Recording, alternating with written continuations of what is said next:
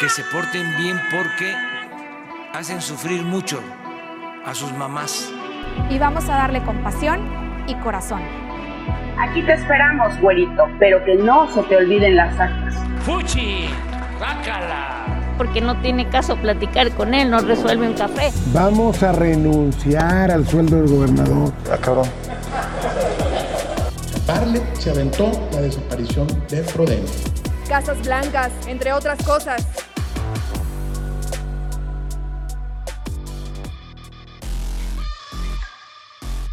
Extra, extra, estos son los titulares. Probará Pfizer pastillas contra el COVID-19 en Saltillo. Anímese, ceñito, no pasa que le salga un ojo en la nuca y así puede vigilar al marido. Ahora, montoneros, ocho ministros van por la despenalización del aborto en Coahuila. Y hablando de montoneros, 18 mil personas asisten a la feria de Torreón en su primera semana. Si me voy yo, nos vamos todos, dice Cermeño. Iglesia ya saltó contra el tema del aborto y arman grupos pro vida para detener ajustes de ley. Primero dejen de tocar muchachitos y luego hablamos, señores. Guardias de Ferromex matan a balazos a joven en Parras. Lo confundieron con un ladrón. Su refrigerador están dando. Agarre lo que se le va. Recibe 911 en Coahuila más de 500 mil llamadas de broma. ¡Qué payasitos me salieron! Lleva Edna Dava los talleres a toda la región sureste de Coahuila. Bueno, menos Saltillo, pero eso al rato lo arreglamos.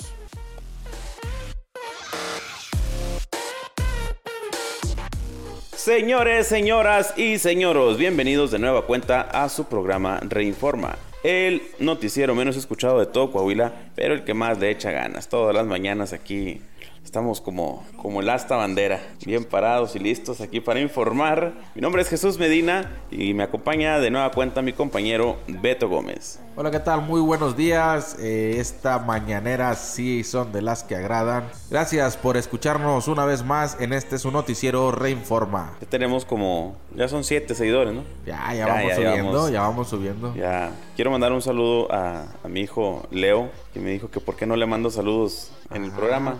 Ahí está.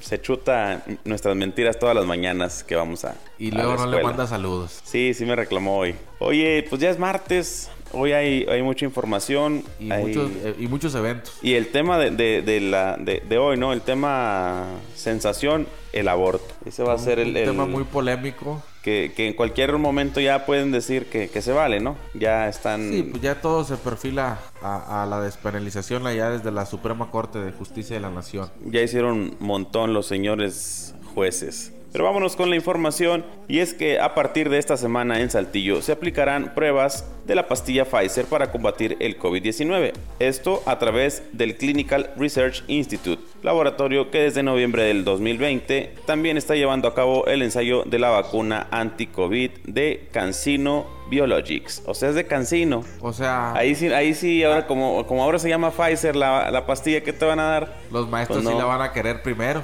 Oye, pero pastilla Pfizer no, no, no, va, no tendrá consecuencias. Pues vas a andar bien, este... Bien primaveral. sí, sí, sí, como, como burro en primavera todo el día. Exactamente. Lo anterior fue confirmado por Valeria Bellini, directora administrativa y de gestión de calidad de esta clínica a nivel nacional, quien comentó que el laboratorio ubicado en la capital del estado de Coahuila es quien llevará la parte operativa del estudio clínico enfocado a población mayor de 18 años que inicien con síntomas de coronavirus o bien cuenten con una prueba positiva de antígeno o PCR y estén en los primeros cinco días de la enfermedad. Pues, Ay, conozco a dos, tres que, que, deberían de estar haciendo fila en estas cosas. Oye, entonces nos van a agarrar de conejillo de indias. Sí, ahora pues que, ya. Ahora que el Senado prohibió hacer experimentos con animales, pero bueno, pues con los humanos no dijeron nada. Pues es que al final de cuentas somos, somos animales nada más un poquito más pensando. Bueno, algunos no tanto, ¿verdad? Hay unos que de verdad sí piensan mal los animales pero pues hasta llegan a ser presidentes. Hasta el momento se contempla reclutar a un aproximado de 100 pacientes diferentes en todo el estado, digo perdón, en diferentes estados de la República, entre los que se encuentra Coahuila, donde los interesados que cumplan con los requisitos pueden ponerse en contacto con el laboratorio ubicado en la calle Pérez Treviño en el fraccionamiento Urdiñola. Quienes participen al azar recibirán el fármaco o un placebo que consiste en una pastilla, misma que se debe tomar vía oral cada 12 horas por un lapso de 5 días. Esto con el fin de verificar la efectividad del tratamiento de Pfizer contra la COVID-19. Lo bueno que es oral y no supositorio. Exactamente. no imagínate. Sublingual. pues a ver qué, a ver qué tal funciona. Digo, ya. Yo, creo que sí va, sí va a funcionar, ¿no? Si, si, Pfizer es de los laboratorios un poquito más, más confiables, la vacuna de Pfizer, pues es la más peleada, yo creo, junto con la Johnson Johnson. Pues ya, ya que te digan, pues esta es pastilla. Pues la pastita, oye, a ver si no se confunden de pastilla y en lugar de la de contra el COVID agarran la azulita, que es del mismo laboratorio. No, pero aguas porque de 18 para arriba todavía no, digo, no tan jóvenes se la pueden estar tomando. Pero vámonos a, temas que va, a temas que va más o menos después, a eso. después de, después de, la, pastilla. azul. Pues fíjate que en la discusión sobre la propuesta de, de declarar inconstitucional la criminalización del aborto en Coahuila, establecida aún para casos de violación 8 de los 11 ministros de la Suprema Corte de Justicia de la Nación se pronunciaron por declarar inconstitucional la criminalización del aborto. El análisis del asunto continuará hoy, pero con los 8 votos anunciados este lunes es suficiente para declarar inconstitucional el artículo 196 del Código Penal de Coahuila, que establece penas de hasta 3 años de cárcel a las mujeres que se practiquen abortos de manera voluntaria. Una vez que la Suprema Corte concluya el análisis y votación del asunto, el criterio que establece establece la inconstitucionalidad de la criminalización. Oye, parece trabalenguas. Sí, sí, sí. Por eso nunca me han gustado los términos este, legales. Y es que también los que andan redactando notas, pues ¿para qué le juegan al, al abogado y así al, al nice? Por, lo más, este, por lo más coloquial, hombre. En español. Sí, ¿verdad? español platicadito. Pues fíjate, te, decía, el criterio que establece la inconstitucionalidad de la criminalización del aborto será obligatorio únicamente para todos los jueces que conozcan de casos en los que se intente llevar a la cárcel a las mujeres que interrumpen voluntariamente sus embarazos. Esta acción fue presentada por la extinta Procuraduría General de la República, hoy Fiscalía, contra cuatro artículos del Código Penal de Coahuila, pero dos de ellos ya fueron reformados y la Corte sobreseyó el asunto sobre uno de ellos y el artículo 224 fue declarado válido por 10 votos. Ya sabes a quién le van a dar cuerda con esos temas, en el Congreso del Estado. Exactamente. Oye, pero tanto que se anduvieron peleando los diputados eh, eh, y que le sacaban la vuelta al tema. Al tema en la legislatura pasada y pues en esta. Y mira, vino la Suprema Corte y les dijo, a ver, yo me pongo a chambear. Yo me pongo a hacer el jale de ustedes. Y todo parece indicar que pues van a probar que las mujeres eh, aborten pero, sin, ninguna consecuencia legal. Pero aquí, el, digo, la mera verdad desconozco al 100% el, el tema, más que nada legal. Eh, señalan que es tema por violación, ¿no? Pero es que el por violación ya estaba permitido. Ah, ok, ok, ok. O sea, el, Código Penal, si, si, mal no recuerdo, el Código Penal de Coahuila estipula que si eres víctima de una violación, eh, puedes aplicarte o practicarte legalmente un aborto o la interrupción del embarazo. Pero luego ya ves que hay personas que, este, o sea, sí que meten la pata y luego salen con su domingo 7 y quieren terminar con su embarazo, ahí es donde se penalizaba hasta con tres años. Es que sí, sí es un tema, pues más que nada político, por eso le sacaban yo creo en el, en el Congreso y todo eso. Pero pues ya, ya estamos a, a un paso de que se dé y a un paso de que los morenistas se cuelguen la medalla, de mí te acuerdas. Empezando por, ¿por quién, Medina? Empezando por la diputada Lisbedo Gasol. Va a decir que ella propuso la la, la ahora sí que el proyecto ante la Suprema Corte. Oye, como, como en el tema de, de Ebrad, donde, donde un día antes pide a la Secretaría de Relaciones Exteriores que acojan a una que otra afgana. afgana. El día siguiente ya estaba Marcelo Ebrard ya recibiendo, no, dando la instrucción y ya aplaudiendo, levantándose. Se hace que alguien le está infiltrando información de lo que van a hacer. Claro. Se anticipa y mete, según iniciativas para colgarse la medallita. Oye, volviendo al tema de, del aborto, ya nada más para cerrar, eh, leí ahí en uno de los medios que en la Ciudad de México, donde sí estaba aprobado estas prácticas, tienen registro de al menos 200 mujeres coahuilenses que se han practicado el aborto, que viajan hasta la Ciudad de México a practicarse el aborto en clínicas pues especializadas en estos temas y pues así la situación Medina. Ahora vamos a tener también turismo, turismo abortivo acá Y hablando de otros que, que tampoco quieren vivir, son 18 mil personas que ingresaron a la feria de Torreón durante este fin de semana de inauguración. Así lo informó Ricardo Ruiz, presidente de la feria. Ruiz detalló que, aunque fue un inicio flojo, los números están dentro de los que se tenían previstos para este primer fin de semana, todo es que por la pandemia del COVID-19 se tuvo que restringir el acceso e intensificar las medidas sanitarias. Estamos en los números esperados, obviamente no hemos rebasado la capacidad que se nos permitió, la gente se ha comportado a la altura, las áreas de descanso han funcionado muy bien, de hecho las tuvimos que ampliar, han tenido éxito. La gente ahí descansa, toma sus alimentos, hay gel en las mesas y es un área que se está limpiando constantemente. Así lo informó Don Ruiz y también aclaró que este fin de semana, entre viernes, sábado y domingo, se tuvo un aproximado de 18 mil personas. En ese sentido, dijo que los asistentes se han comportado a la altura y no ha sido necesario que los inspectores COVID expulsen a algún visitante por no acatar las medidas de distanciamiento social. Yo el año pasado en, plena pandemia tuve que viajar a Torreón, creo que fue para lo de las elecciones. Me tocó cubrir al, cuando fuera a votar el gober. Y era cuando la pandemia estaba así como que entre que sí, que no, pero fuerte. Y andaban todos así como que, pues vamos a votar, pero vamos a votar con la sana distancia, etcétera, etcétera. Torreón era en esos momentos el Wuhan de Coahuila, era quien tenía más, más contagios y la verdad sí fui así como que con respeto. Pero había feria, estaba abierto el Chucky e. Cheese, estaba abierto todo. Así que pues Cermeño la vuelve a aplicar y ha de pues al cabo ya se va. Sí, si me voy yo. de la administración y, y, ya está también más para allá para acá. Pues ya, ya está hasta transparente está el señor, ¿no? Ya empieza Gasparín. Ya. Pero, pero sí, digo, pues se vale, se vale. Pero la verdad la feria siento que todavía no es momento. Aquí en Saltillo ya la han cancelado dos ni años. Ni Saltillo, ni Pues creo que todas, ¿no? No, nada más este señor yo creo de haber... Cermeño, pues le han de haber dado un moche para que... ¿Sabes cuál es el detalle que siento yo? Que ha de haber dicho, es que ya gasté,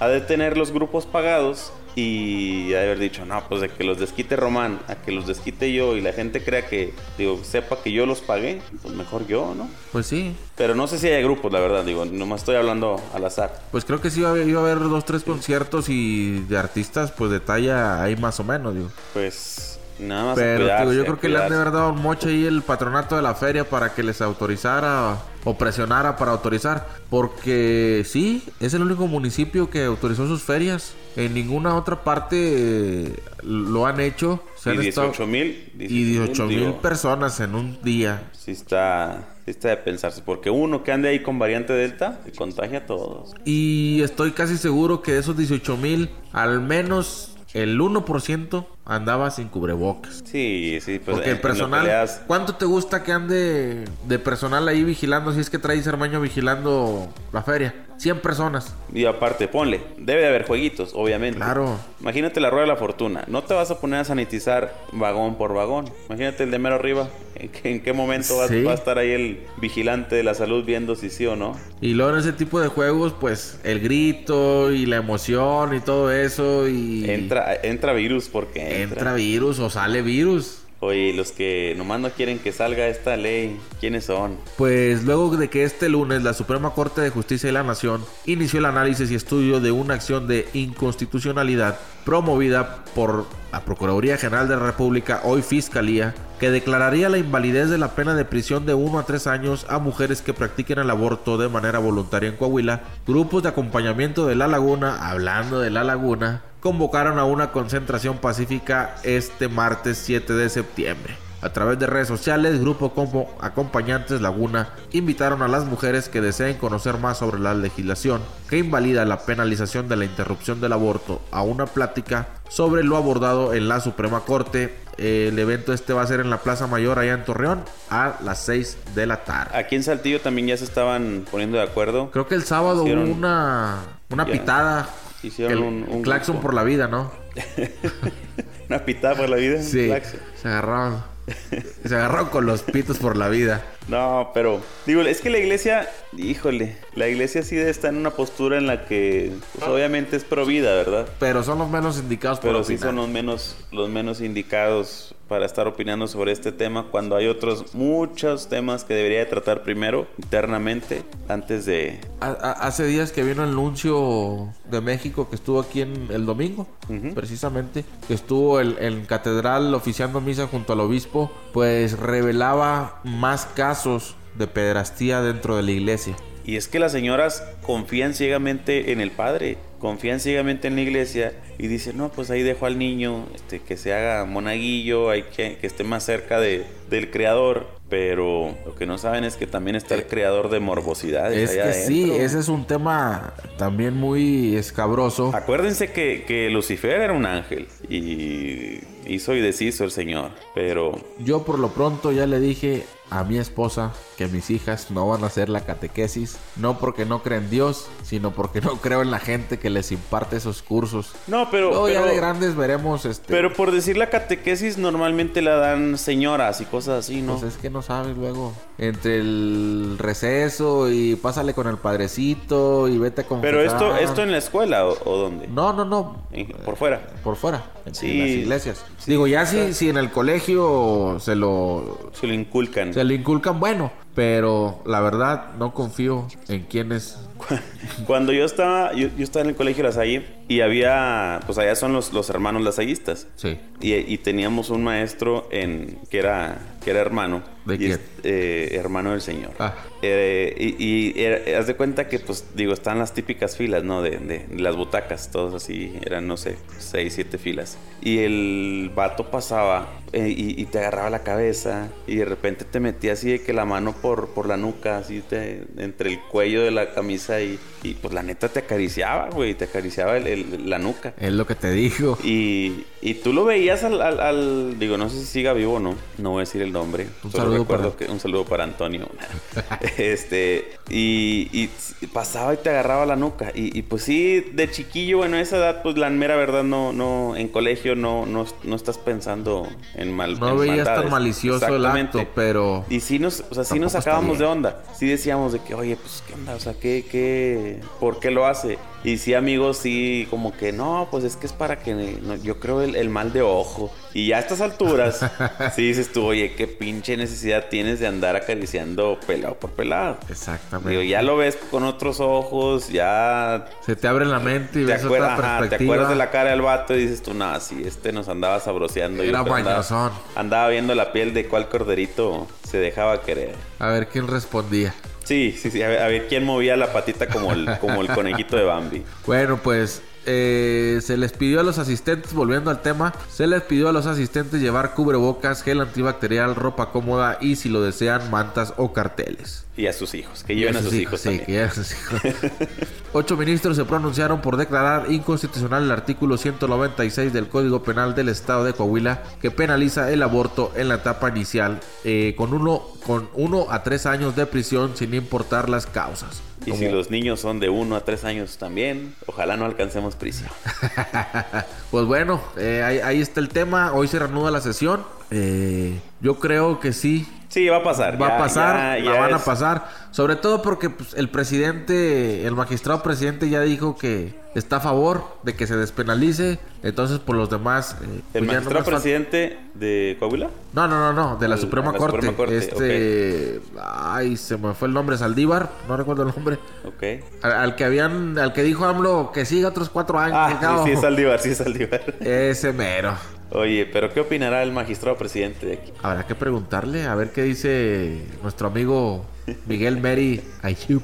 El vaquero de oro. El vaquero de oro. Vámonos a, más información. Y es que con la mirada perdida y hablando en pausas, José Luis Amarrón narró cómo vio morir a su hermano Blas, de 27 años, a manos de un guardia de seguridad en las vías del ferrocarril. Un guardia de Ferromex, vamos a decir marcas. Aquí no, no tenemos ni patrocinios ni le rendimos cuentas a nadie. Fue hasta las 20 horas de este domingo, cuando todo iba como de costumbre. José Luis fue con su padre y con sus dos hermanos a cargar gas para la camioneta y así iniciar la semana recolectando orégano. Sin embargo, al llegar al cruce del tren se toparon con los guardias de Ferromex. Se bajaron y empezaron a decirnos de palabras. Llegamos a una riña y ellos nos empezaron a disparar. Yo ahí andaba, pero a mí no me disparó. Sí me apuntó, pero ya no traía balas la pistola, relató el joven.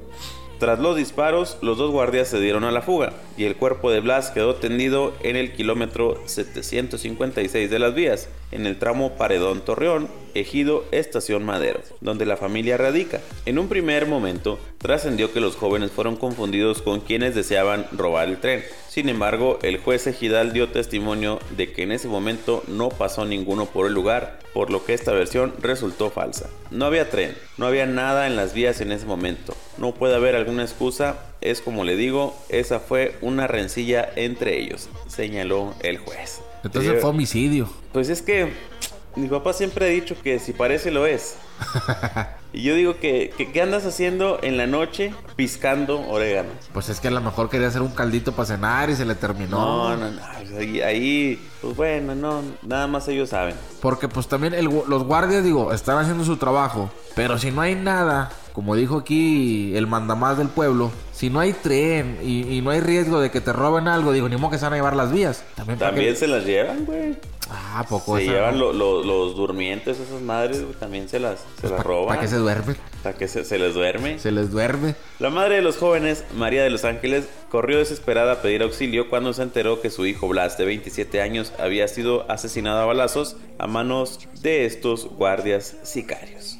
Su casa está a escasos 200 metros de donde su esposo e hijo fueron agredidos. Ya ve, pues estaban, estaban en el patio de su casa, Medina. Pues sí, pero 200 metros la marca. O sea, en, los ejidos las hectáreas, las, los terrenos son de hectáreas. Mira, no, pues ahora sí que nada más ellos saben qué pasa, pero hemos he leído muchas versiones. Primero decían que andaban ya piscando orégano. Aquí están diciendo que andaban cargando gasolina. No creo que haya bueno, gasolinera. No hay gasolinera ahí. A lo mejor andaban sacando peyote y le estaban quitando la plantita al guardia. Ponle que le han debido cantar un tiro nomás así al, a los guardias. A, lo mejor había ahí algún pico. Sí. Pero, pues, oye, ¿cómo te, ¿cómo te vas y peleas con, con gente armada? Digo, piénsale tantito nada más. Pero lamentable, ¿no? Lamentable este hecho que, se dio ahí en Parras. Y por una parte, al principio, cuando pensábamos que sí eran ladrones de, trenes, que nada más ellos saben si sí o no, eh, yo aplaudía el hecho de que sí se hayan defendido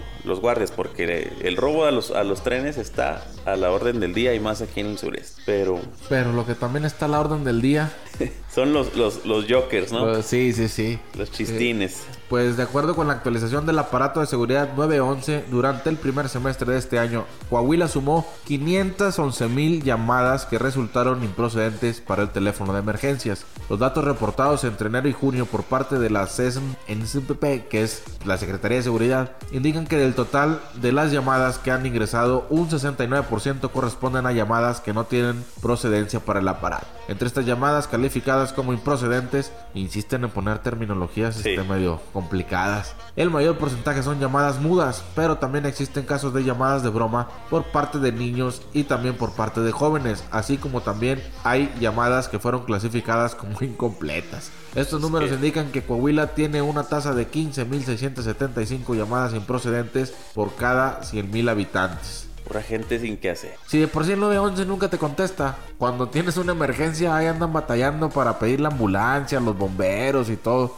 Y luego cuando te contestan la desaprovechas y, y haces bromas. No, hombre, ¿cómo? El bromas. El bromas. En este sentido, el 911 detalla que Coahuila está aproximadamente 1500 llamadas por debajo de la tasa nacional de incidencia de llamadas improcedentes por cada 100.000 habitantes, que es de 17.000 llamadas. Pues es que, digo, esa era básica, ¿no? El, hacer bromas telefónicas, pero es que el 911 como quiera sí, sí se utiliza, no, no es para, para andarse haciendo los, los graciosos, porque luego a veces cuando sí lo requieren, marcas y no, pues no te dan ahí tono y la gente se, se queja. Dices que estuve marque, marque y no... No, pues es que está otro bromista y ocupando la línea. ¿Sabes a quién le pasa mucho esto? A, Protección Civil en Ramos. Sí. Este, sí, sí dice el, el director de allá que, que, le reclaman mucho eso, pero él siempre dice, márquenos directo y siempre da los números, pero pues no, no me lo sé. Yo cuando era puberto, no hacía bromas,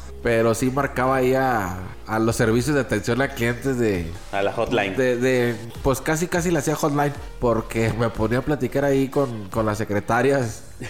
Pero me seguía en el rollo. Pues es que estaban aburridas también ellas. Yo creo que sí. Este, hablaba con atención a clientes de, de Telcel, de Telmex o así. De, Te ponías a hablar hasta con la de... Esta línea, esta línea está suspendida. Sí, también con Y le decías, ándele, debe chance de hablar. Una llamadita nomás. Cuando, cuando yo tenía unos 12, 13 años. No, ya. Era un puberto todavía. Ya Estaba llovió. empezando en la adolescencia. Oye, como dice Lolita Ayala, también tenemos información amable. Información que cura. Información que cura. Y es que con el fin de empoderar a las mujeres y de diversificar la manera en que se generan los ingresos en las familias, en el Distrito 12 de Coahuila, que comprende parte de la región sureste de ese estado, la diputada local Edna Ileana Dávalos Elizondo llevó a cabo el arranque de diversos cursos enfocados en lo anterior. Este lunes, la legisladora arribó desde temprana hora a la comunidad de San Antonio de las Alazanas en Arteaga para saludar a toda aquella mujer que se inscribió en el curso de pastelería, el cual logró completar dos grupos de mujeres interesadas en conocer el mundo de los deliciosos postres. Edna Dávalos felicitó a las mujeres que se integraron en dichos grupos y les indicó que se siente orgullosa por haber tomado la decisión de aprovechar su tiempo en los talleres, que más allá de convertirse en conocimiento general para ellas, puede transformarse en una oportunidad de trabajo para las personas. Los cursos estarán replegados por los cuatro municipios de su distrito que compenden Arteaga, General Cepeda, Parras de la Fuente y Ramos Arizpe, quienes tendrán la oportunidad de aprovechar los talleres de pastelería, belleza, repostería y uno que otro extra y lo que Lo que vaya saliendo. lo que vaya saliendo mismos que arrancaron ya en el pueblo mágico de la sierra y los bosques durante su visita la diputada estuvo acompañada del alcalde electo Ramiro Durán quien agradeció el trabajo de la legisladora en beneficio de las arteaguenses indicando que cuando llegue a la alcaldía se podrán cocinar cosas buenas entre ambos Pues- pues, han hecho han hecho buen equipo los dos Es que son jóvenes, son chambeadores. A, a, a Edna la vemos trabajando un día sí y otro también. Hoy Na- estuvo en yo un creo evento. nada más los domingos, ¿no? Los domingos es cuando sí respeta, porque en algún momento. Pero los tiene- domingos trabaja en su casa. Sí, ándale, tiene que respetar a- a el, el- el tema de la familia y más por pues, con tres con tres hijos sí está Imagínate. sí está cañón dividirse entre mamá, esposa, diputada y amiga. Pero pues es que son bien poquitos los que hacen esto. Digo, sí, sí, a mí me han llegado a reclamar que por qué hablamos tanto de Edna, que por qué hablamos tanto de María Bárbara eh, y ya. Pues es que son de los pocos, de las pocas o pocos que trabajan eh, en Coahuila en el Congreso. ¿Qué te en gusta? este caso. Edna, María Bárbara, Lupita. Ah, Lupita también. Sí, Lupita le digo, porque no la tenemos aquí cerca, está allá en, en- en el cen- En la región región centro. centro. Pero sí es de las que más activa anda en redes sociales. Álvaro. Álvaro Moreira también. Anda, anda fuerte. Eh, Chuma en estos días, pues anda un poquito tranquilo, anda- pero ahorita anda como pavo real. Sí, sí, sí. Pues Anda está eh, Recién estrenado como recién papá. estrenado. Pero ya de ahí en fuera. Reestrenado. reestrenado. Pero de ahí en fuera no. No, pues Pelancha. Pelancha anduvo toda esta semana echándole ganas con, con Pues- Cristian- Cristina Mezco. Pues porque le andan picando Pero, la, ajá, porque le llevaron todo en, en- en en bandeja, de plata, pues nomás así. Y el que debería andar a- a- al puro... Fíjate, Pelancha es la cuñada del alcalde de Piedras Negras. Exacto. Y no aprovecha para bajarle recursos, para bajar apoyos para su distrito. O sea, es la hermana de la directora del DIF municipal allá en Piedras Negras. No, no, no, o sea, no hay, Y no la hay visión gente de su distrito ni la de conocer. abandonada. Ni la de conocer. Eduardo Olmos. ¿Qué tienes, Lalito? O sea, era, era para que tuviera toda la presencia del mundo en todo el estado. Y no lo han sabido aprovechar. No la han sabido aprovechar. Falla ahí su equipo de comunicación, si es que sí está trabajando. Pues- Y los que se van a quedar sin trabajo por seguir hablando de estas cosas somos nosotros. Muchísimas gracias por habernos escuchado. Nos, sintonizamos el día de mañana. Mi nombre es Jesús Medina. Y mi nombre es Beto Gómez. Gracias por el favor de su atención. Ahora sí, señora, ya le puede cambiar a lo que estaba escuchando. Cámbiale a Los Ángeles Azules para seguir chambeando. ¿Por, por qué Los Ángeles Azules? O sea, hoy andamos en modo, en, en modo cumbiero. Ah, muy bien, muy bien. Hasta mañana.